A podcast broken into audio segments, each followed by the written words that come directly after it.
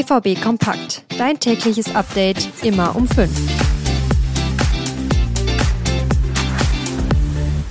Vorgestern PSG, übermorgen Wolfsburg. Vollgepackte Woche für den BVB und vor allem mit der Niederlage gegen PSG bisher keine erfolgreiche Woche. Das soll sich am Wochenende gerne ändern. Wir schauen aber heute vor allem nochmal auf das Champions League-Spiel. Ich gebe euch die Stimmen zur Partie und wir müssen auch nochmal über den Schiedsrichter reden. Hallo von mir hier bei BVB Kompakt. Ich bin Theo Steinbach und wir gehen rein. Das hatten sich wahrscheinlich alle BVB-Fans anders vorgestellt. Gegen PSG hatte die Mannschaft die Möglichkeit zu beweisen, dass sie mit den ganz Großen mithalten kann. Auf dem Platz war dann aber doch ein klarer Qualitätsunterschied zu erkennen. Die Dortmunder hatten einfach zu wenige Ideen und keine Ruhe am Ball. Nicht genug Kreativität im Spiel und dann eben auch Lücken in der Abwehr.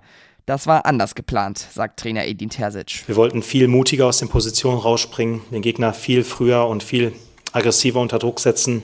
Und da haben wir ein bisschen gebraucht, um das ins Spiel zu bekommen, was dann aber noch schwieriger wurde, wenn man dann den Ball erobert hat, aber dann nach drei Sekunden ihn wieder abgibt. Und da hatten wir sehr viele unnötige Ballverluste. Ja, und auch die Zahlen sprechen für sich. 32% Ballbesitz und eine Passquote von 77%. Für dieses hohe internationale Niveau dann einfach zu wenig. Für Niklas Füllkrug war es trotz der Niederlage ein besonderer Tag. Er hat das allererste Mal in der Königsklasse gespielt. Nach seiner Einwechslung hat er neue Möglichkeiten geboten und sich richtig reingehauen. Also für ihn persönlich ein eigentlich ganz gutes Debüt. Es ist ein Ziel, das ich erreicht habe, aber am Ende will ich es nicht nur genießen, sondern die Spiele gewinnen. Die Pariser haben eine gute Mannschaft, sie sind aber schlagbar, hat Füllkrug nach Abpfiff gesagt. Bei seinen guten Leistungen und der schlechten Form von Sebastian Haller, da könnte ich mir schon gut vorstellen, dass Füllkrug schon am Wochenende seinen ersten Startelf-Einsatz bekommt. Weitere Zitate wie die von Füllkrug und Kommentare und Analysen findet ihr natürlich wie immer bei uns. Wenn ihr das BVB Plus Abo habt, seid ihr, was Borussia Dortmund angeht, immer perfekt informiert. Und jetzt geht's nochmal um diesen Handelfmeter. Gestern hatte ich es ja nur kurz angesprochen. Es ist und bleibt ein leidiges Thema. BVB-Berater und Prime-Video-Experte Matthias Sammer hat sich nach Abpfiff sehr über den Schiedsrichter aufgeregt. Es sei vor allem die arrogante Art, die ihn störe. Auch Kapitän Emre Can hat die Entscheidung nicht verstanden. Auf dem Platz habe ich gesehen, dass Niklas den Ball mit der Hand spielt, aber er fällt und muss sich irgendwo abstützen. Ich habe den Schiedsrichter gebeten, rauszugehen und es sich anzusehen. Das hat er nicht gemacht, hat Can gesagt. Edin Terzic blickt ein bisschen neutraler auf die Situation. Ja, das sind diese stetigen Handspielsituationen im 16er, wo es weiterhin keine klare Regelung gibt, ähm, immer Interpretationsspielraum gibt.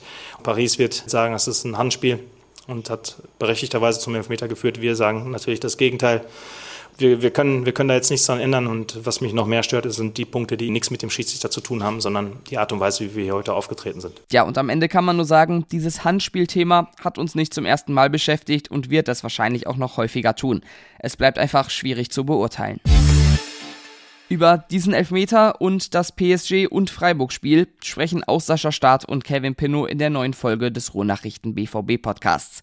Außerdem geht es um Entscheidungen beim Wellnessurlaub. Naja, das und ganz viel BVB hört ihr in dem Podcast. Den gibt's auf YouTube und allen gängigen Audioplattformen.